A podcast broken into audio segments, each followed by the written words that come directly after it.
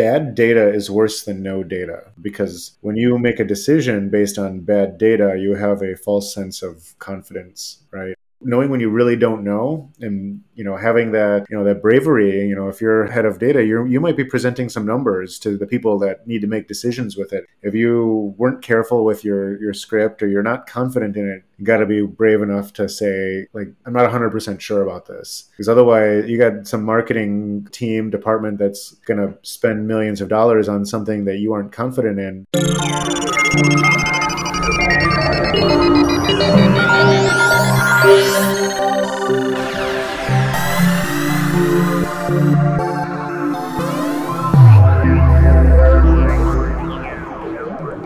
What is up, digital insiders? This is your host, Mint from Adaptivity. In this episode, we are picking up from where we left off in episode 1.1 with Shane Lees. I highly suggest you go back and listen to the previous episode if you have not done so. In this episode, we dive into the professional side of Shane as the head of data and analytics, what it takes to receive this title, examples of work of data he had done, and where you should start if you want to pursue this path. So, without any further ado, let's get into it. Welcome back to EP2 Shane. How are you feeling right now? Yeah, pretty good, pretty good. How about you? I'm all right. I'm all right. I'm doing awesome today. So I'm ready for episode two, which the topic for today is becoming the head of data analytics. So we'll be diving into what does it mean to do data? What does it mean to be the head of data analytics? And what mm-hmm. are some of mm-hmm. the stuff you do, the skill sets, and all of those stuff? Great. Let's do it. First of all, I'm pretty sure like not that many people know when we say data. I mean, well, we kind of know that it's it's data, it's information, right? But what are actually data if you would have to define it? I mean, besides information, yeah, uh, data is the blood of technology, right? It's it's what maybe like the or, or the nervous system, maybe. I guess you know maybe it's more the nervous system, but it, data in itself can be something that has value just as as data well well it can also be the information that causes one thing to trigger another thing to happen to trigger another thing uh, whether it's a, an email address or a you know some personal information which you know is private and you shouldn't know everybody's personal information anymore because that's the law. You know like how you use your application you know how many times did you click this button or that button or how many apps do you have installed? These are all like different metrics. Uh, data can be, you know, you can put this in an Excel spreadsheet with, you, know, you could have your list of all your friends' names, and, and that's that's data. You know, you could have a, a guest list for a party uh, where the names in one column, and in the another column you have whether they're coming or not, and in the third column maybe whether someone's bringing pizza or wine. You know, these are you know like a database table might look like one row which is like an identifier or something that links to like some entity and then you might have a bunch of traits about it uh, values numbers it could be a color, it could be a favorite fruit. It's all data. And, you know, like when you're in school or uh, you needed to get into a different university and they got to figure out where's the, you know, do they let everybody that in that got to score over 700 on, you know, the math part of the SAT or is it 670 or 730? Well, they got to look at the data for everybody that took the test and see where the cutoffs are at, and you know, so the average score isn't always the the same each year. Uh, you know, these all these things are are data, like how much money everybody's making, how much taxes they're supposed to be given to the government, and where they spend that money on? Yeah, so some data is more available to the public than others, and yeah. So that's it's, it's almost harder to say what what isn't data. That's true. That's true. I would again pull up the thing that you mentioned in episode one which is like yeah how in which area does like the dog poop more than the other which is pretty cool data set it was fun say. it was fun to work with. Okay. I suppose that maybe 10, 15 years back, there is not that many professional roles that relate data because, like, from your position at the company Seven Peaks uh, as the head of data analytics, you are definitely the specialist mm-hmm. of data in the company. But I think there are like the roles which are data related are more widespread today compared to in the past. So, what are some of the available data roles are there like currently in the market? Let's start at the top. Uh, yeah, so let's think if it's a big organization, you may have a C level data role, like a chief information officer or a chief data officer. You know, this is for a big organization. You know, you need something like that. Underneath them, you may have head of data engineering, head of data science, head of business intelligence. You know, sometimes the the borders between these departments are, are you know semi permeable, but uh, yeah, but within that, even you know maybe you have some data product managers. They might be part of that, you know, under the CIO or CDO, or they might be under your like chief product officer. But you know, if you're if you're a product manager and you're trying to get more into data product, you might be the the guy that's uh, or girl that is managing the roadmap for you know what infrastructure needs to be built to support the data needs of the company so yeah you have your data product managers your data your data engineers data science everybody knows the word but like what does it do? Data science is you know there's a lot of analytics in there there's a lot of number crunching there's a lot of data cleaning. You could be a data science scientist and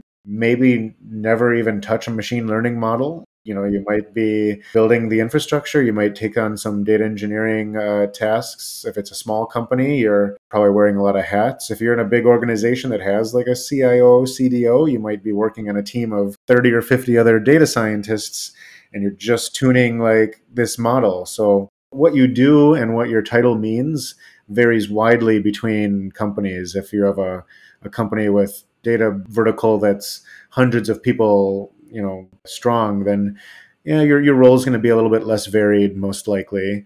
Uh, and the title is could be a little better descriptor of what you actually do. but in the when you know early on, it's pretty variable. So within business intelligence, you're, to have analysts. You might have to do a bit of data engineering in there. You might have some business analysts. You got to understand the business, how to translate uh, what they need into either work to be done by your data engineers to you know get that data for them or you know work with the product managers to collect it or change some feature in order to get that app to do what you need it to do so you can uh, collect and display data for your marketing team or your product team. Like maybe you want to do some personalization. All these teams have to start working together. So you have like data engineering is another kind of can be an ambiguous role but these teams can be doing anything from you know, moving data from one server to another, centralizing it, building the infrastructure needed for machine learning models, data science uh, models. You, you might have something that's a little more kind of like a DevOps role or something called like ML ops, which is basically like DevOps specialized for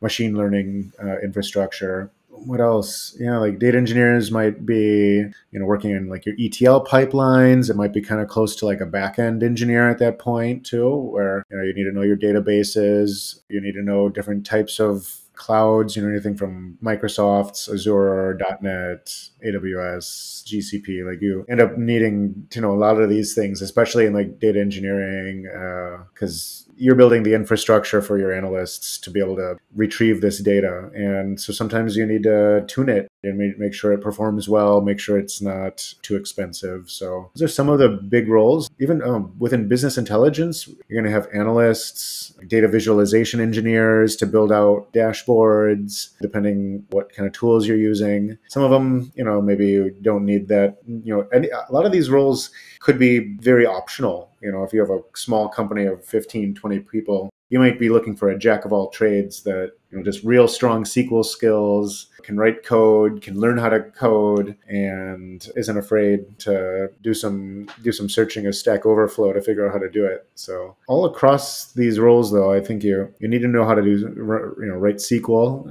you need to you need to have good math skills. So that's a huge list of name drops, but I'm taking notes, right? So, like for example, we've got data analyst, data scientist, data engineers, BI, the business intelligence, A, the business analyst, DevOps, ML ops, machine learning ops, data visualizations engineer, so on and so on. And we haven't touched the C level roles such as like the CIO, the CDO, so on and so on as well. Yep. And yeah, okay. But definitely, I think what you mentioned, which is pretty interesting, is the names are, for lack of better words, it's pretty interchangeable because it, it will definitely depend on the company structures and what they needed. So maybe if you are going to apply for one, uh, you might want to take a look, pretty good look at the job description to actually see, like, yeah, the role says data scientist, but maybe you are writing lots and lots of code to capture data. Maybe it's data engineer in terms of the description, but who knows? Yeah, I mean, you really got to understand where the where the team is at at that point when you're joining. Sometimes it, maybe they're not ready for data any real data science for another six or twelve months, but they're hiring. They need to get the foundations in place. Some companies like they like to give people opportunity to move around and try different things. And you know, my teams, I I like someone that's versatile and I didn't have to really build any really complicated like data science models, but I've built infrastructure. I've got I've done some ML ops, DevOps, some BA work. I've had to play all of those roles, and I think in order to move up to like head of analytics, head of data, CIO, CDO, at that, you know, like those, especially those C level ones, then you're also learning a little bit more about like, you really need to be an expert in things like GDPR, PDPA, like the legal, legal risks. Like if something goes down and there's a data leak, you might be the one, yeah, like responsible. So working as in, in a head of like data role or head of business intelligence, analytics in a you know more of like a product facing or product focused company versus an agency it, it's going to be a big difference. So uh, you know there's already there's already a roadmap in place you know for the company. Maybe it's looking for just a few months or quarters or depending how early you're coming in maybe you're helping build it. But it's not the same as like an, an, agency where i'm the target is to have a like a, a, set end date you know and maybe you know come back and do some more work later. But this is something where I, I come in and like a lot of people you're you know you're working with the same coworkers for many years you have there's a lot of different teams and you know maybe you know you, you are the first hire uh, for for data and, and uh, usually that's that's the the way most organizations go is you're you're head of the team first someone that you think is capable of building out the rest of the functionality. And you know if you're lucky where as i was there was already at least there was one guy who was very data savvy and was managing all the different excel spreadsheets that everyone was using and he was the centralized data function. Uh, he was centralizing it, uh, but it was a lot of a lot of knowledge within his head, and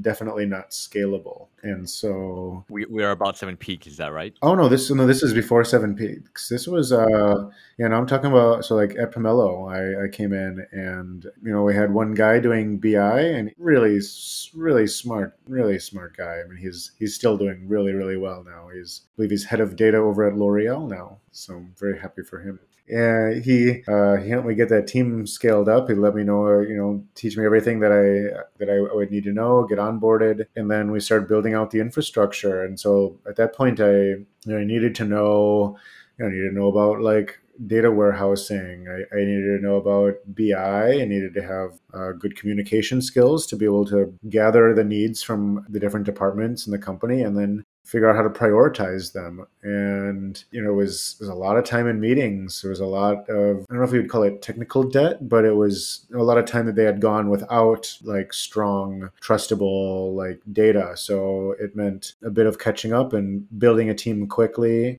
hiring data engineers. So even though this was a business intelligence team, it was i mean it was just a title know so we had data analysts we had data engineers uh, we started building our own infrastructure kind of separate from engineering which did cause some you know, a, little bit, little bit friction but like we needed to be agile and we needed to build things quickly. So sometimes it you know it takes being willing to like take a risk and just push and like i know this needs to be built this is we're at a startup we'll merge it into the main uh, stack later and figure it out. So you know sometimes it you know the things you got to do are things that just take a long time it could be you know it could be a long night you know you have a board meeting coming up and you got to get the reports ready and you you got to do it so fortitude is one of the necessary ingredients on top of your math and technical skills and communication skills, organizations.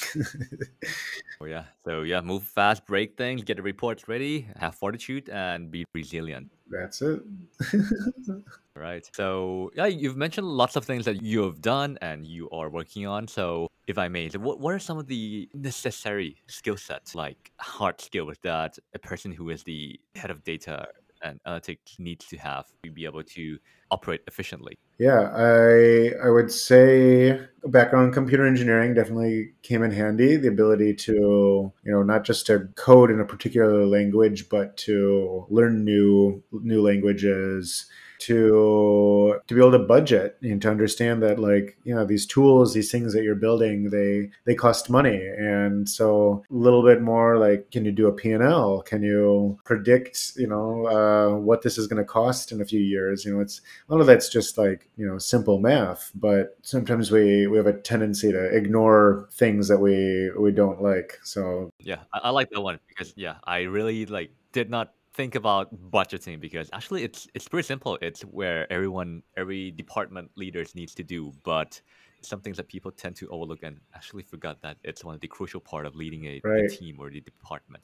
Yeah, so that's yeah, that's a good hard skill. Yeah, good math, my solid SQL skills. Is ability to use Google like a hard skill? I think it's it's one of the top skills. I think as a coder is like just being able to turn your problem into a query that you know goes out onto the internet whether it's a query like a sql query or you know like uh, in a search bar. I mean that is it's really how you solve 90% of your problems. True. Very true. Yeah. The ability to actually like have the mindset that you have google in your hands and do use it and do know how to use it to actually get an answer that you expect mm-hmm, mm-hmm.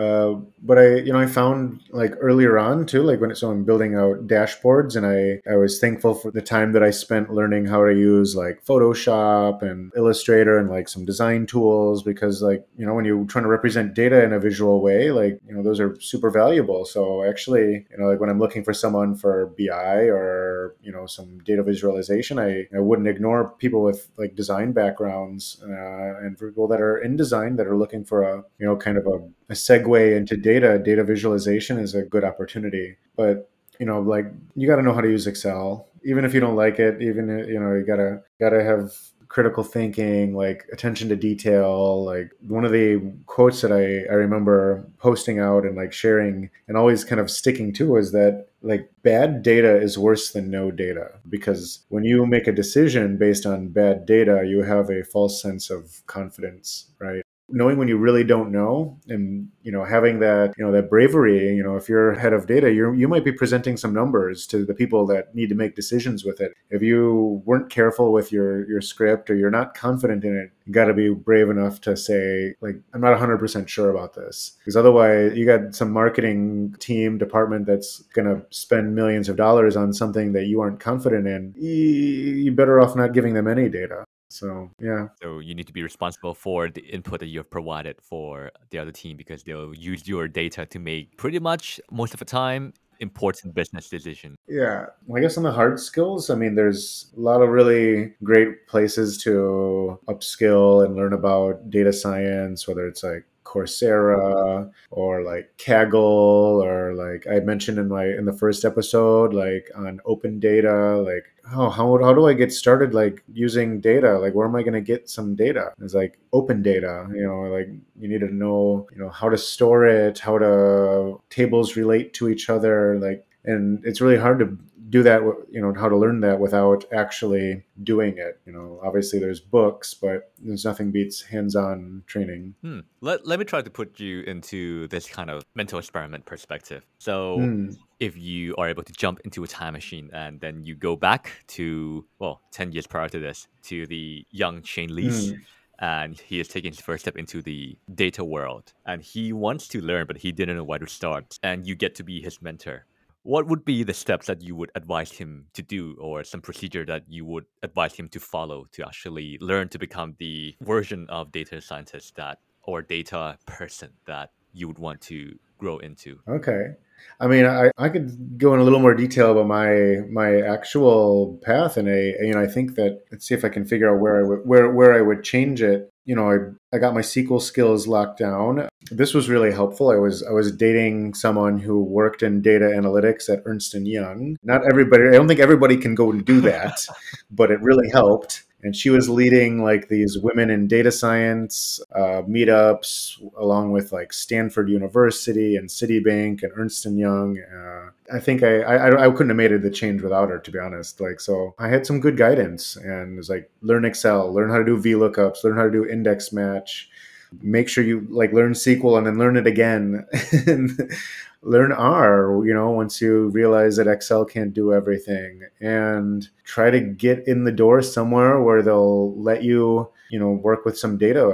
Like it's it's it's sometimes it's taking a job somewhere where you might not do exactly what you want to do, but there's going to be room for you to do it. Meet people in the data world. Like Kaggle has, you know, these challenges. They're, they've been they've been around. They were around then. They're around now you can try and you probably won't win because they got you know not, not to discourage anyone but like there's people in there that are just really really smart in these challenges and you know you can see past ones how people solved it so there's so much resources there what would i have done differently i mean i had a I had a lot of lucky breaks. I must say that like a lot of things really aligned for me and I I'm not sure how I would have done it better than how I did it. I don't think even if I really just stuck with it through university and went straight into like a data role, I, I think I don't know I'd still be doing it now. I, I might have uh, lost interest. I think because it it kind of came back around to me after I uh, was disenchanted and then maybe I think that's how it, you know, how I was able to just kind of continue to grow like this. But yeah, I mean, you're like your online code academies, things like that are really great when you're first starting out. You know, I did a couple of those, you know, sometimes the free ones, sometimes the paid ones, depends how much time you have and, you know, money, of course. Uh, yeah, I mean, now there's so many different ones on like Coursera. You can get degrees and specializations and I imagine if I was trying to get my first role in data science, you know, I'm going to need a certificate of something. I need some kind of proof, some project, some portfolio that shows that you know you can do it and that you understand how you did it. And like maybe I would have made a portfolio a little earlier, uh, just to kind of show some of the things that I, I could do. But it's hard with that because like early on the stuff that you're making you don't you don't really think it's worth putting in a portfolio. And i remember looking back i mean i, I even remember the election model that i made. I was like this this can't be right. So uh, yeah watch out for that imposter syndrome when you're learning and doing things that you know like seems too good to be true and sometimes maybe you're just have a natural knack for it. So yeah. Well, so learn your spreadsheets, learn your Excels, um, learn SQL for sure, stay in touch with the community and mm-hmm. do some open challenges, open data challenges, maybe on Kaggle and so on. Codecademy and those resources are definitely your friends. The paid one and free one as well. And date someone, maybe not that, but actually I think it's pretty solid as well because basically you are staying close to someone who is in the data loop. Mm-hmm. So you definitely get lots of encouragements and I'm pretty sure like lots of questions are answered pretty easily. So yes, find someone to be mm-hmm. your data buddy, I suppose. Yeah, there's data meetups and stuff, meetup.com. You can always go to those kind of things. I, I think those are popular now that we're allowed to go around and go places again. Will you be hosting any pretty soon? Ooh, should we? well, I mean, after episode four or five, maybe we'll get some audience, and then we can make that, we can make it happen in real life, in physical form. Yeah, yeah. I got to make make some time for it alongside all the other things I'm trying to do. well, maybe that's that's one way of recruitment for you since you're building your team. So yeah, right. This is true. Do some meetup, and then yeah, you hire people of that on that day. okay and also put your things put your project put your models in your portfolio you don't know maybe it's it's a lot better than you think in your head it is right cool so yeah, I think like we we have some good roadmaps of where people should start and some of the things that they can do to become more data competent. And then I suppose that it will diverse into your specialty as in you want to be an analyst, an engineer, or a BI or a scientist, and mm-hmm. so on and mm-hmm. so forth. Mm-hmm. So for, for you personally, since I'm sure that you've mentioned that you've done lots of things uh, in terms of project, in terms of work, what are some of the what are some of your most interesting data project that you have tackled in the past? Ooh, I think something that I was like most proud of was the implementation of Amazon uh, AWS's like personalization like recommendation tool, and now thankfully, you know, uh, this was built by Amazon's you know PhD level data science team, which is you know you're talking best best of breed of you know in the world. It was more like uh, understanding what it was supposed to do, working with their people, uh, beta testing some of the features, doing getting having a case study done on how we used it. You know, at the really at, at the the part that the business cared most about was like this 50% increase in like click through rates on certain pages, like 10% jump in like conversion rates, which all translated to like, you know, over a million dollars a month additional. Like uh, it was it was a lot of additional revenue. It was a lot of you know better traffic, people seeing the products that were relevant to them with minimal uh, resources. You know, between me, uh, an analyst or two to help uh, you know do run the A/B tests, and of course, you know the well, there was the one or two years of time to build up that infrastructure in order to do to, to do this, of course. Uh, but you know, once we had the BI infrastructure in place, we could see how our customers were using the app, see where they were clicking, and then using that data to train these models we only needed a you know a handful of people to to implement it to get like huge ROI. And so it was really exciting getting interviewed by like Amazon for that and having this write up done and uh, put out into the into the world. So that was fun. So the context for this one is when you were working at Pomelo, is that correct? Yes, yeah, yeah, yeah Pomelo. Okay, so at Pomelo, you implemented this. What do you call that again? I'm sorry.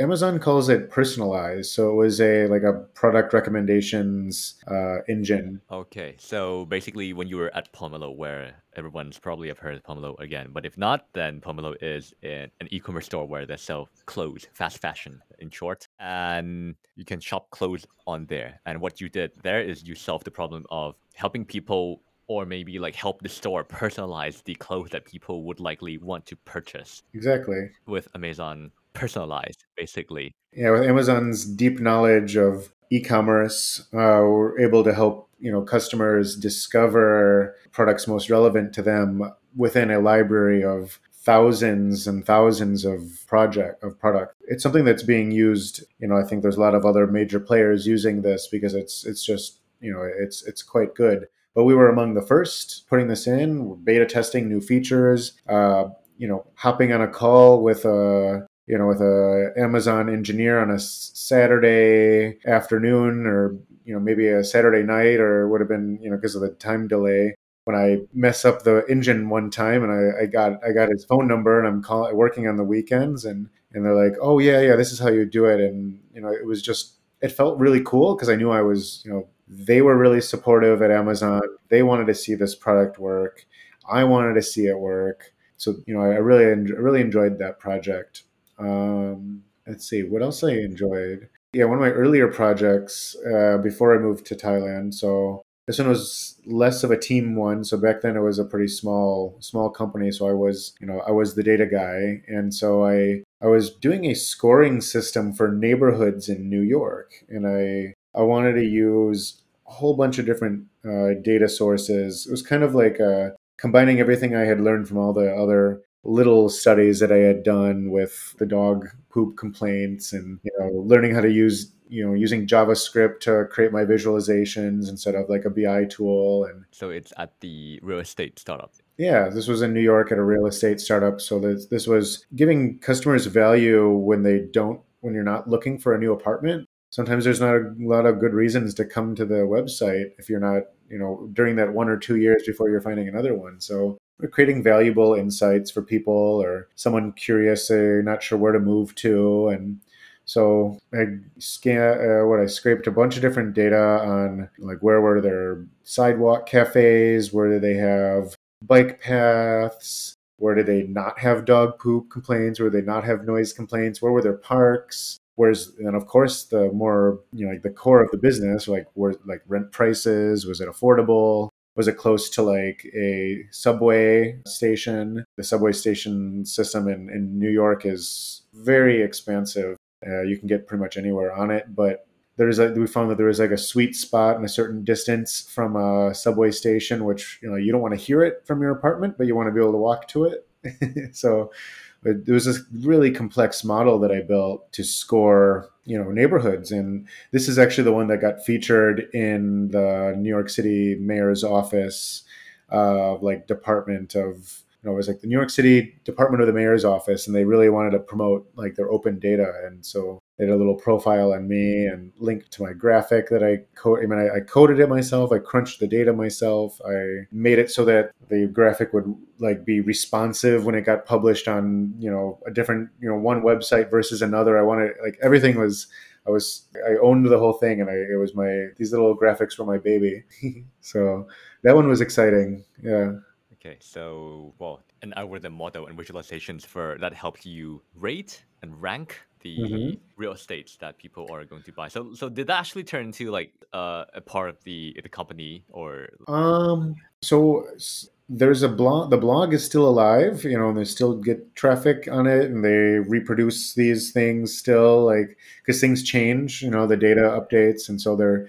I think they're still using a lot of some of the format of it but actually the the graphics the way that i built this interactive map was quite intuitive and they they ended up integrating that into the website as a way for you know filtering different neighborhoods. Uh, so when you want to go and you go on a property site here and you want to figure out where to where you want to live there's so many ways to try to find the the place that you you want. You're filtering by like price by neighborhood but like sometimes you don't you just want to like click on an area and like see what's available there and uh, see some stats about it hover over it and get some info. So i i really kind of like mastered the use of like d3.js i mean i master would mastered at the time i'm not a master anymore.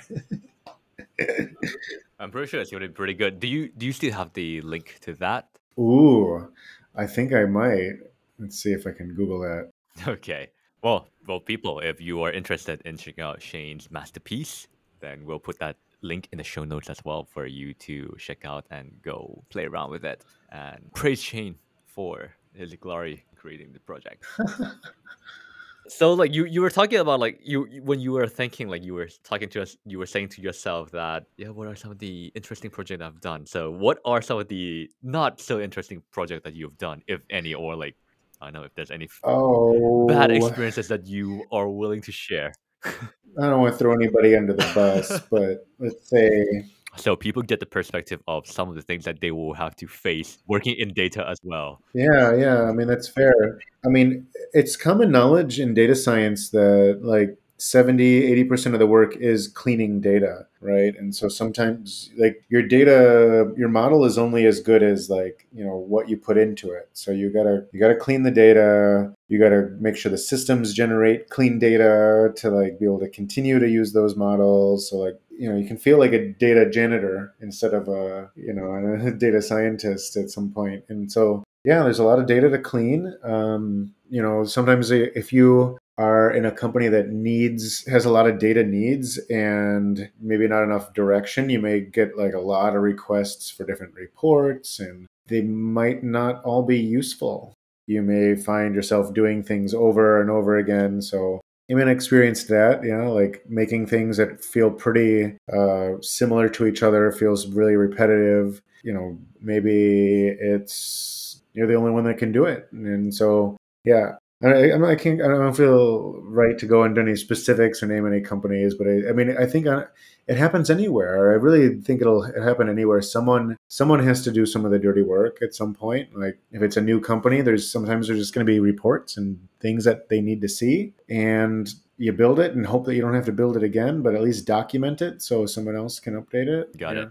So definitely data cleaning probably be one part that lots and lots of people work with data spies, I suppose. Oh yeah, that's that's what interns are for. That's what interns are for. Are you recruiting interns anytime soon? I will be. I think I'm looking at a few actually. Okay. Interns are tricky. Interns are tricky because you uh, it's not always a net uh, capacity ad from the beginning. You got to make sure you actually you don't bring interns and then just like ah i got like people to do stuff like interns have a lot of questions, so you got to make sure you have time to answer their questions. So don't don't be fooled. And any hire, any junior hire, actually requires a, a, bit more of your time than they before they can add capacity to your team so. Yeah definitely. But but i'm pretty sure like data cleaning even though it sounds like tedious and cumbersome it's pretty, it's one of the probably the most or one of the most important concept that you would need to grasp before you absolutely. you are able to move on to building any models at all. Mm-hmm, mm-hmm. you're not getting anywhere without without doing that so. So it's definitely a good experience being a data intern too uh-huh it's true you, you seem like a little not not too confident in in that, but